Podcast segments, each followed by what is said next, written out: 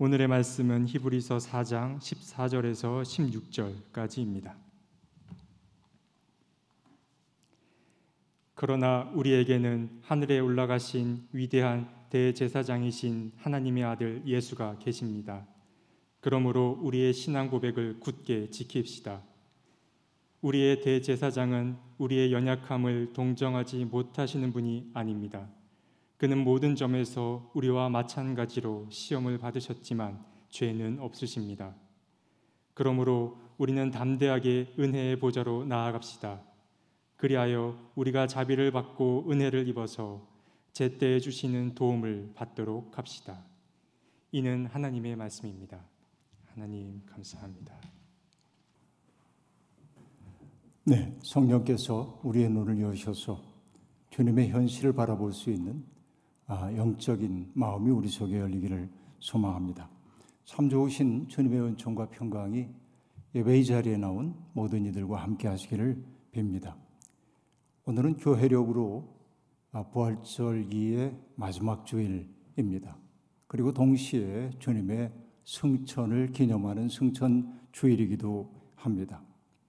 부활하신 주님은 40일 동안 지상에 머무시면서 낙심한 사람들 만나셨고 그들 속에 생기를 불어넣으셨고 또 성령을 내려주심하고 그렇게 약속을 해 주셨습니다. 승천주일과 성령 강림 절기가 이어져 있는 까닭은 바로 내가 떠나가면 보혜사를 보내준다고 하는 주님의 약속과 관련되어 있다고 말할 수 있겠습니다. 5월 중순 지금 지나고 있습니다. 만물이 싱그러운 그런 계절이긴 합니다만 세상은 여전히 몸살을 앓고 있습니다. 노동 현장에서는 많은 젊은이들이 속절없이 죽어가고 있습니다. 중대재해기업처벌법은 국회에서 입법 처리가 됐음에도 불구하고 아직은 시행되지 않고 있습니다. 대통령께서 평택항 컨테이너 해체 작업 중에 사망한 고 이선호 씨의 빈소를 찾아가서 애도를 표현한 것은 참 고마운 일입니다. 하지만 그런 억울한 죽음이 더 이상 일어나지 않는 사회를 만들기 위해 정말 치열하게 노력하지 않는다고 한다면 그런 몸짓 그 자체만으로는 별 의미가 없다. 이렇게 야박하게 말할 수밖에 없겠습니다. 조금 누끔해지는 것처럼 보이던 코로나19도 여전히 기승을 부리고 있습니다. 백신 접종으로 거의 집단 면역에 이르렀다고 어, 그렇게 축배를 어, 올리고 있었던 이스라엘 어, 그 나라에서 벌어지고 있는 현실을 바라보면서 저는 매우 안타깝게 여기고 있습니다. 바이러스를 퇴치하기 위한 백신 접종에는 성공했는지 모르지만 사람들 속에 있는 평화로운 공존을 가로막고 있는 증오의 마음을 막아줄 수 있는 백신은 없는 것인가 하는 생각이 들었습니다. 이스라엘은 정말 팔레스타인과 더불어서 매우 심각한 국면으로 치닫고 있습니다. 늘상 반복되는 일이기 때문에 어, 또 그런 일이 벌어졌나 생각되기도 하지만은 그러나 이스라엘 한 국가 안에 있는 아랍계 주민들과 이스라엘 주민들 사이에도 폭력 사태가 벌어지고 있고 많은 사상자가 나오고 있는 이 현실을 바라보면 정말 어려운 시기 속에 처했음을 알게 됩니다. 다른 이들과 더불어서 평화로운 공존을 꿈꾸는 것이 모든 인류의 꿈처럼 보이지만 그러나 평화를 한사코 미워하는 사람들이 있다는 사실을 우리는 경험을 통해 알고 있습니다. 예루살렘을 보며 탄식하던 주님의 마음이 정말 처절하게 다가옵니다. 예루살렘아, 예루살렘아, 내가 보낸 예언자들을 죽이고 돌로 치는구나. 암탈기 병아리를 날개 아래 품듯이 내가 몇 번이나 내 자녀들을 모아 품 안에 품으려 하였더냐. 그러나 너희는 원하지 않았다 라고 말합니다. 혐오와 배제가 일상이 된 세계에서 진실의 불빛은 언제나 가물거리게 마련입니다. 서로 다른 진영에 속해 있는 사람들이 상대방의 말에 귀를 기울이기는커녕 상대방에게 어떻게든지 치명적인 타격을 입히기 위해 자기들의 무기를 날카롭게 벼리는 세상 이 세상에 살면서 우리는 지쳤습니다. 그런 마음을 품고 사는 사람들에게 이웃은 함께 살라고 하나님이 우리에게 보내주신 소중한 존재들이 아니라 제거해야 마땅한 존재처럼 여겨집니다. 이것은 하나님의 뜻에 대한 분명한 거역이라고 말할 수밖에 없습니다. 이리 쫓기고 저리 나는 세상에서 그럼에도 불구하고 장벽 철폐자로 사셨던 예수 그리스도가 우리 곁에 가까이 다가오심을 지금처럼 더 절실하게 느낄 때도 많지 않은 것 같습니다. 그런데 오늘 우리는 주님께서 아픔의 땅, 모순의 땅을 떠나 하늘에 오르셨다는 말씀 앞에 서 있습니다. 주님이 하늘에 오르셨다는 말은 인간의 욕망이 지배하고 있는 이 더러운 세상에서 벗어나 영원한 고요 속으로 들어가 버리셨다는 것을 뜻할까요? 주님은 매정하게 고통스러워하고 있는 우리 곁을 떠나 하늘의 평화를 누리며 우리에게 이리로 올라오라고 손짓하여 부르고 계신 것일까요? 만약에 그러한 것이라고 한다면 우리는 이 땅에서 고아처럼 버려졌다고 말할 수밖에 없겠습니다. 하지만 주님이 하늘로 오르셨다고 하는 말은 그런 뜻이 전혀 아닙니다. 오늘 그 얘기를 함께 나눠야 하겠습니다. 인간은 언어를 통해 생각합니다. 우리는 의식적이든 무의식적이든 우리가 경험을 통해 이해하고 구별하고 기억하는 것들을 언어를 통해 그 모든 과정들을 거쳐 나가고 있음을 알 수 있습니다. 또 자기의 경험 혹은 이해를 너비 혹은 높이, 깊이 등의 공간적 범주를 통해 분류하기도 합니다. 그 때문에 우리의 언어는 이러합니다. 하나님은 하늘에 계시고 인간은 땅에 있다라고 얘기합니다. 언어 그 자체로 보자고 한다면 하나님은 하늘이라고 일컬어지는 저 공간 너머 어딘가에 계신 것처럼 보이고 우리는 하늘과 무관하게 이 땅에 존재하는 것처럼 보이는 게 사실입니다. 하지만 하나님이 하늘에 계시다고 말하는 것은 하나님이 계신 장소에 대한 공간적 정보를 주기 위한 말이 아닙니다. 가만히 생각해 보십시오. 하늘은 어디에나 있습니다. 하늘과 무관하게 존재하는 것은 이 세상에 단 하나도 없습니다. 하늘이 없으면 우리도 없기 때문에 그러합니다. 성경이 말하는 하늘은 저 창공을 말하는 것이 아니라 시간과 공간의 한계를 벗어난 세계를 뜻하는 말입니다. 땅은 사람들이 금을 긋고 나누고 내 거니 내 거니 하고 싸우지만 하늘은 누구도 독점할 수 없는 세계입니다. 그것은 총체성으로서의 세계이기 때문에 그렇습니다. 세월이 아무리 흘러가도 하늘은 여전히 하늘입니다.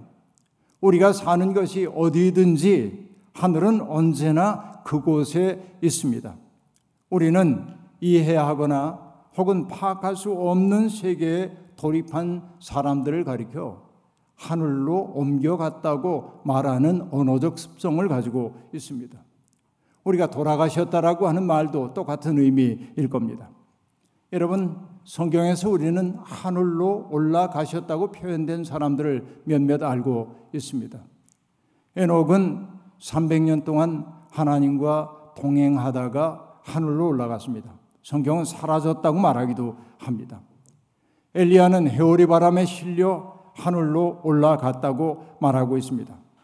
이 이야기는 그들이 공간 이동을 통해 어딘가로 옮겨갔다는 말이라기보다는 그들이 하나님의 크신 생명의 강 속에 합류하게 되었다는 사실을 그런 방식으로 표현한 것이라 말할 수 있겠습니다. 사람들은 이런 차원의 변화를 달리 표현할 길이 없기 때문에 때때로 높이 혹은 오름의 이미지를 통해서 말할 때가 아주 많이 있습니다.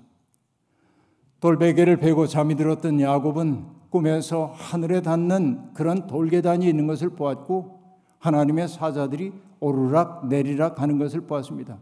그의 무의식 속에서도 하늘과 땅이라고 하는 것은 공감각적으로 다가오고 있었던 것이죠. 성경은 또한 하나님과의 깊은 접촉을 설명하기 위해 흔히 올라감의 이미지를 사용하곤 합니다. 모세는 하나님의 계명을 받기 위해 신의 산으로 올라갔습니다. 예수님은 제자들을 데리고 변화산에 올라가 당신이 누구인지를 그들에게 드러내 보여주시기도 했습니다. 바로 이것이 올라감의 이미지입니다. 왜냐하면 사람들의 의식 속에는 높은 곳에 대한 그런 그 경외심이 있기 때문에 그런 이미지를 사용하고 있는 것입니다. 그러나 성경은 높아짐의 이미지만 사용하고 있지는 않습니다. 오히려 내려오심에 대한 이야기를 우리에게 들려주고 있지요. 바로 성육신 사건이 그러합니다. 빌립보서 기자는 자기를 비우고 낮추어 죽기까지 순종하신 그리스도의 겸비한 모습에 주목하고 있습니다. 가장 높으신 하나님의 아들이 가장 낮은 땅 아래까지 와가지고 고통당하는 그 인류의 삶 속에 화육하여 들어왔다는 사실을 바로 그 겸비의 그리스도론을 통해 우리에게 보여주고 있는 것입니다. 바로 이것이 구원의 신비입니다. 바로 이 땅에 내려오신 그분이 하늘로 올리운다고 표현하는 분이 되고 있는 것입니다. 예수님이 하늘에 오르셨다는 말은 이 꼴 저 꼴 보지 않아도 괜찮은 그 절대 세계에 들어가셨다는 말이 아닙니다. 주님은 하늘에 오르심으로 더 이상 시간과 공간의 제약 속에 머물지 않으셨다라고 하는 뜻입니다. 우리는 시간 속에 있는 모든 것들이 영고 성쇠 속에 있음을 알 수 있습니다. 영은 꽃핀다는 뜻이고 고는 시든다는 뜻이고 성은 성해진다라고 하는 뜻이고 쇠라고 하는 것은 쇠약해지고 그렇고 줄어드는 것을 의미하니까 세상의 모든 것들이 꽃 피울 때도 있고 그리고 풍성해질 때도 있지만은 마르고 줄어들기도 하는 게 시간 속에 존재하는 모든 것들의 운명이라 말할 수 있습니다.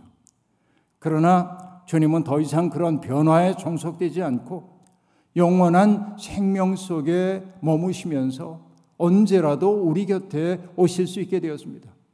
바로 하늘이 없이는 세상이 존재할 수 없는 것처럼 주님은 하늘에 오르셨기에 오늘 우리의 삶의 자리에 화육하실 수 있다라고 하는 말입니다. 여러분 마태복음서에서 예수님께서 제자들에게 약속하셨죠.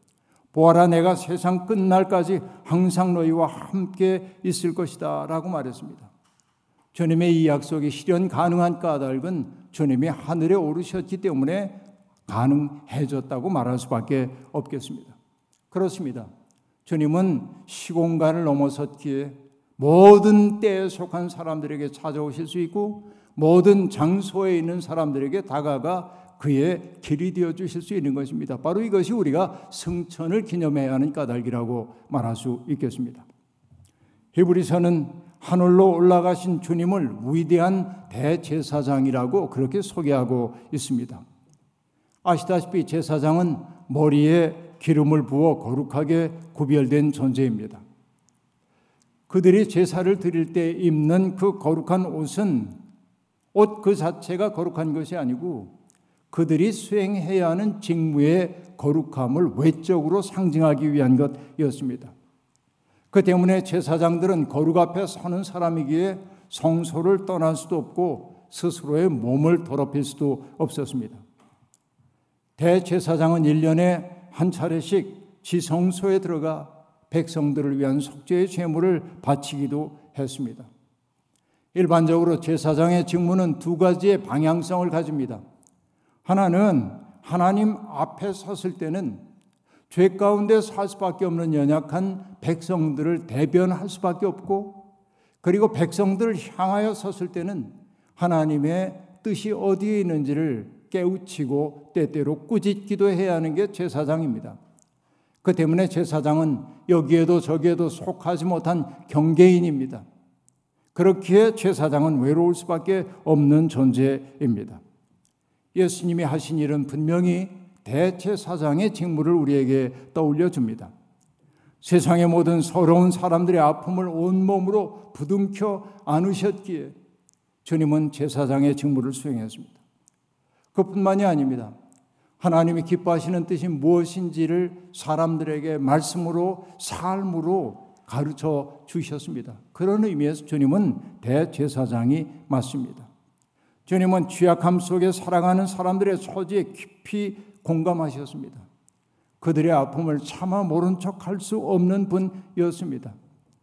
어떤 사람이 우리가 하고 있는 이야기에 귀를 기울여 들어주기만 해도 우리가 대접받은 것 같고 위로를 느낄 때가 많은데 주님은 그런 이야기를 들어주시는데 그치지 않고 어떻게든지 그들의 문제를 해결해 주기 위해 당신의 온 존재를 투입하셨습니다.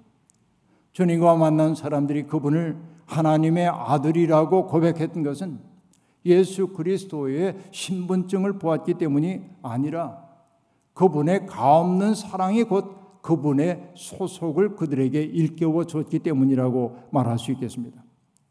예수님의 위대한 대제사장인 까닭은 동물을 잡아 바치는 그 제사장이기 때문이 아니라 당신 스스로를 제물로 바쳐 영원한 대속의 제물로 바치셨기 때문에 우리는 그분을 위대한 대제사장이라 말하는 것입니다. 세상에 주님과 무관한 고통은 없습니다.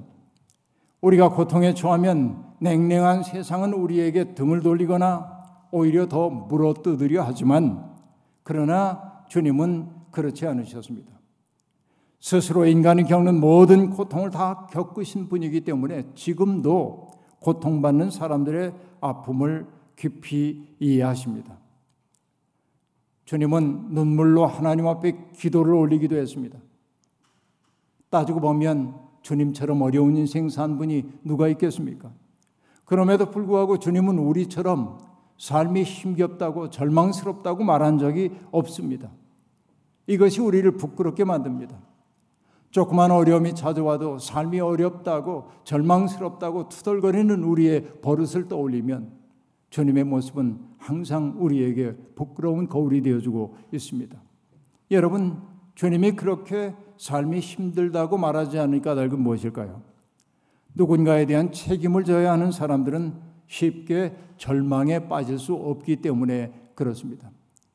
사랑하는 사람은 절망할 수 없습니다. 여러분, 제가 좋아하는 영화 가운데 마흐만 마흐만 고바디 감독의 취한 말들을 위한 시간이라는 영화가 있습니다. 영화는 이란과 이라크의 국경지대에 사는 사람들의 삶의 이야기를 들려줍니다. 쿠르드족들이 얼마나 힘겹게 살고 있는지를 보여주고 있습니다. 영화의 주인공인 아윕은 소년 가장입니다. 어머니는 막내를 낳다가 세상을 떠났고 아버지는 먹고 살기 위해 밀수에 나섰다가 지뢰를 밟고 죽어버리고 말았습니다. 그의 형인 마디는 15살이지만 정신과 육체가 3살에 머물고 있는 아기입니다. 마디는 그뿐만 아니라 때마다 주사를 맞춰주지 않으면 금방 죽을 수밖에 없는 병약한 사람이기도 했습니다. 동생 아윕은 형의 생명을 연장시키기 위해서 돈 벌어야 했습니다. 그 어린 나이에 소년이 어른들을 따라서 생필품들을 밀수하는 밀수단에 끼는 까닭은 바로 거기에 있습니다. 국경에 그 검문을 하고 있는 사람들의 눈초리를 피하면서 말에다가 뭔가 밀수품을 날라야 합니다. 그런데 얼마나 혹독하게 추웠든지 말들조차 그 추위를 견딜 수가 없습니다. 그 때문에 사람들은 말들에게 술을 먹여가지고 말들이 정말 술에 취한 상태에서 국경을 넘도록 만듭니다. 바로 이게 취한 말들을 위한 시간이라는 영화 제목과 관련이 됩니다. 영화는 그렇게 참혹한 상황을 보여주지만 영화를 보는 내내 마음이 따뜻해지는 까닭이 있습니다. 그것은 그 정신적으로 세 살밖에 되지 않은 15살 장애인 마디를 돌보기 위해 어린 가족들이 보여주는 그 훈훈한 사랑 때문입니다. 그가 이 세상에 있다는 그 사실 자체가 가족에겐 무거운 짐입니다. 그럼에도 불구하고 아윕과 그의 여동생인 아마네는 한 번도 그를 귀찮게 여기지 않습니다. 부담스럽다고 여기지 않습니다. 아마네는 그 오빠에게 끝없이 입을 맞추고 말을 건넵니다. 때때로 오빠를 이렇게 안고 다니기도 합니다.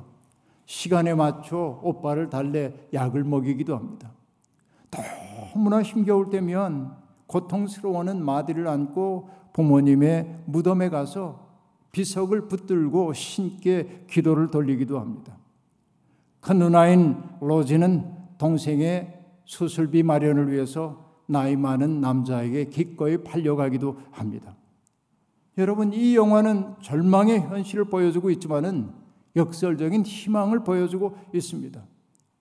연약한 누군가를 진심으로 사랑하는 사람은 절망할 수 없다는 사실 말입니다. 많은 사람들이 희망이 있냐고 제게 묻습니다. 희망이라고 하는 것은 누군가가 갖다 주는 것 아닙니다. 내가 누군가를 진심으로 사랑하려고 할 때 우리는 절망할 수 없습니다. 절망할 수 없기에 사랑을 선택하는 그것이 바로 우리의 희망임을 도처에서 우리는 발견할 수 있는 것입니다. 우리가 절망의 늪에 빠져들지 않도록 붙잡아 주는 것은 어쩌면 우리의 사랑 없이는 살아갈 수 없는 그들인지도 모릅니다. 연약한 사람들이 우리를 붙들어주는 아뒷줄이 되어줄 수 있다는 사실을 성경은 그리고 예수 그리스도의 삶은 우리에게 분명하게 보여주고 있습니다. 우리는 혼자가 아닙니다. 대제사장인 주님이 지금 우리와 함께 계시기 때문입니다. 하늘로 올리우셨기 때문에 주님은 더욱 우리 가까이 계십니다. 그 사랑의 자장 안에 머무는 한 우리는 외인도 아니고 나그네도 아닙니다. 우리는 하나님의 한 식구입니다. 그렇게 우리는 담대하게 은혜의 보좌 앞에 나아갈 수 있습니다. 에베소서는 우리의 신분의 변화를 이렇게 아름답게 표현하고 있습니다. 우리는 그리스도를 믿음으로써 그분 안에서 확신을 가지고 담대하게 하나님께 나아갑니다. 담대히 하나님께 나아간다는 것은 함부로 무례하게 처신해도 괜찮다는 말 아닙니다. 하나님에 대한 절대적인 사랑과 신뢰가 우리의 무례함을 정당화하지는 않습니다. 거룩 앞에 나가는 사람들은 누구나 두려움과 매혹을 함께 느낍니다. 우리가 하나님 앞에 나아갈 수 있는 것은 우리가 그럴 자격이 있기 때문이 아닙니다. 자비를 베풀어 주시는 주님의 사랑과 은혜 속에 머물고 있기 때문에 그렇습니다. 우리가 주님의 보좌 앞에 나아가는 것은 우리가 필요로 한 것들을 얻어내기 위해서가 아닙니다. 물론 오늘 본문의 16절은 제때에 주시는 도움을 받도록 합시다라고 말합니다. 그러나 그 말 앞에 생략되어 있는 것에 주목하지 않는다면 우리는 이 본문을 오해할 수밖에 없습니다. 우리가 은혜의 보좌 앞에 나가야 하는 까닭은 내가 원하는 것을 받아내기 위해서가 아닙니다. 은혜의 보좌 앞에 나가 하나님과 깊은 사귐을 가짐으로 우리의 마음이 하나님의 마음으로 조율되도록 하기 위해서입니다. 하나님의 말씀으로 우리의 속과 뜻을 채우기 위해 우리는 하나님의 은혜의 보좌 앞에 나가야 합니다. 하나님과 깊이 사귀고 그분의 말씀과 그 뜻으로 내 속이 채워지게 될 때 우리는 새로운 인류가 되는 겁니다. 그리고 새로운 인류가 된 사람들이 주님 앞에 청하는 것은 하나님이 거절하지 않고 제때에 주신다고 오늘 성경이 말하고 있는 것입니다. 그렇습니다. 정말 하나님과의 깊은 사귐 속에 있을 때 우리는 이전에 구하던 것들을 더 이상 구하지 않게 됩니다. 뭔가를 채워달라고 전에는 구했다고 한다면 이제는 나를 비울 수 있게 해달라고 주님 앞에 기도하게 됩니다. 이게 새 인류의 기도입니다. 사랑받기를 구하던 기도가 사랑할 수 있는 사람이 되게 해달라는 기도로 바뀝니다. 나의 영광을 구하던 기도가 하나님의 영광을 위해 살게 해달라는 기도로 바뀝니다. 평안을 구하던 기도가 하나님의 뜻을 수행하기 위해 고난을 무릅쓸 수 있는 믿음을 내 속에 달라는 기도로 바뀌게 됩니다. 고통을 면하게 해달라던 기도가 아름다운 세상 만들기 위해 사랑의 수고를 할 수 있게 해달라는 기도로 바뀝니다. 바로 이것이 담대하게 하나님의 보좌 앞에 나아가 하나님의 마음에 조율된 사람들의 기도입니다. 이런 기도를 바치며 살 때 우리는 영적인 자유함을 맛보기 시작합니다. 이전에 나를 온통 붙들고 뒤흔들던 세상이 더 이상 내 삶에 영향력을 미치지 못함을 느끼게 됩니다. 우리를 휘몰아치던 세상의 서술에 흔들리지 않는 단단함이 우리 속에 들어왔음을 느끼게 됩니다. 그리고 꼭 필요한 것을 적절한 시간에 값없이 베풀어 주시는 주님의 도우심을 실감하게 됩니다. 고통과 슬픔은 쓰리고 아프지만 그것조차 하나님의 연민에 삼키워졌음을 우리가 경험하게 될 것입니다. 하늘로 올라가신 그리스도 그리고 언제까지나 존재하시는 하나님은 멀리 계신 것이 아니라 우리 심장의 고동처럼 우리 가까이 계십니다. 우리는 바로 그 보좌 앞에 선 사람들입니다. 우리가 살고 있는 삶의 자리, 바로 그 자리가 주님의 은혜의 보좌임을 잊지 말기를 바랍니다. 하늘에 오르신 대제사장이 계시기에 우리는 지금 담대하게 살게 되었습니다. 하나님의 식구가 되어 산다는 것처럼 든든한 일이 이 세상에 또 어디에 있을까요? 여러분, 이 믿음을 갖고 세상에서 평화를 파종하는 사람들이 되십시오. 절망의 노래, 슬픔의 노래는 지난 날로 족합니다. 이제는 희망의 노래를 부르십시오. 희망의 노래, 덧없는 희망이 아닙니다. 누군가를 돌보려고 하는 진실한 사랑의 마음이야말로 우리 속에 희망의 노래가 된다는 사실을 잊지 말길 바랍니다. 온 세상을 사랑하지는 못한다 할지라도 내 주변에 다가오고 있는 사람 가운데 나의 도움을 필요로 하는 사람들이 있다고 한다면 그에게 우리를 기꺼이 선물로 주는 삶을 실천하시길 바랍니다. 그럴 때 바로 그와 우리 사이의 관계 속에 주님이 승천하신 주님이 임재하고 계심을 느끼게 될 겁니다. 하늘은 어디에나 있습니다. 주님은 안에 계신 곳 없이 우리 곁에 계십니다. 우리는 홀로 버려진 것 아닙니다. 주님은 하늘로 올리셨기에 언제라도 우리 곁에 머물고 계십니다. 이 믿음으로 세상을 명랑하게 바꾸는 하나님의 권속이 되기를 주의 이름으로 축원합니다. 아멘. 주신 말씀 기억하며 거듭의 기도 드리겠습니다. 하나님, 삶이 무겁고 힘겨울 때면 이 꼴저꼴 보지 않고 평안함만이 가득 차 있는 세상에 머물고 싶다는 생각이 들 때가 있습니다. 때때로 현실을 도피한 자리에 머물기를 소망할 때도 있습니다. 그러나 주님은 한 번도 고통스러운 현실을 외면하지 않으셨습니다. 아픔의 땅, 눈물의 땅, 슬픔의 땅, 그곳에 머무시면서 고통받는 사람들에게 사랑을 덧입혀 주셨습니다.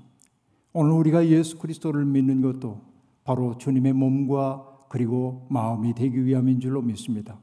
하나님, 하늘로 올리우신 그리스도께서 바로 우리 곁에 지금도 존재하고 계신다는 사실을 잊지 말게 도와주시고 우리가 서 있는 삶의 자리야말로 하나님의 현존의 자리임도 잊지 말게 도와주셔서 두렵고 떨림으로 우리의 인생 살게 도와주시고 그런 조심스러운 삶으로 말미암아 우리의 삶이 하나님께는 영광이요 이웃들에게는 복을 끼치는 삶이 되게 도와주옵소서. 예수님의 이름으로 기도하옵나이다. 아멘.